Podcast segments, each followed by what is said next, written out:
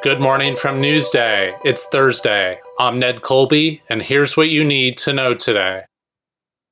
In her first public event since Governor Andrew Cuomo announced his resignation, Lieutenant Governor Kathy Hochul promised to complete a smooth transition and to fight like hell for New Yorkers, but with a different style than Cuomo when she takes over August 24th. Hochul will be New York's first woman governor. She is a former member of Congress from Buffalo. Cuomo's resignation came a week after a report by State Attorney General Letitia James concluded he sexually harassed 11 women. Cuomo denies the accusations, but said the political atmosphere would make it impossible for him to prove his innocence as the assembly drew closer to a vote on impeachment. Yesterday, Hochul distanced herself from Cuomo, saying, quote, It's no secret we have not been close. She said no Cuomo staffer identified in the report who, quote, was connected with anything unethical will remain in my administration. Hochul said, quote, At the end of my term, whenever it ends, no one will describe my administration as a toxic work environment.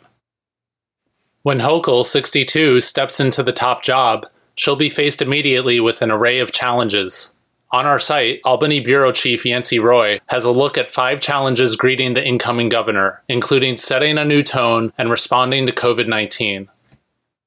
Nassau County Police Officer Matthew Perlonger found his greatest joy in service to others. Whether dressing as an oversized elf at Christmas to distribute toys to needy children, serving in the Navy, or rushing to Ground Zero nearly 20 years ago, Perlonger was always there for others. Even when his son Jack died a month shy of his sixth birthday in 2010, from a rare form of kidney cancer, Perlonger found new purpose, raising money to eradicate the deadly disease. Yesterday, Perlonger's family, friends, and comrades in blue packed Garden City Community Church to say their final goodbye to the fallen officer. He died August 4th after a battle with cancer, an illness linked to the toxic dust and air in lower Manhattan following the September 11th attacks. The Merrick resident was 50.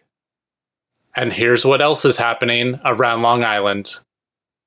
Black Forest Brew Haus, a long-standing pub and beer garden in a largely industrial stretch of Farmingdale, has closed. The Bavarian-themed pub had operated for well over a decade. It was one of the few places to find German food on Long Island. Forecasters said the real feel temperature could reach as high as 110 degrees in some parts of Long Island today the National Weather Service expanded its excessive heat warnings to last from 11 a.m. today until 8 p.m. tomorrow and cover all but southeastern Suffolk. That's it for today. Check out these stories and more at Newsday.com. We'll see you tomorrow.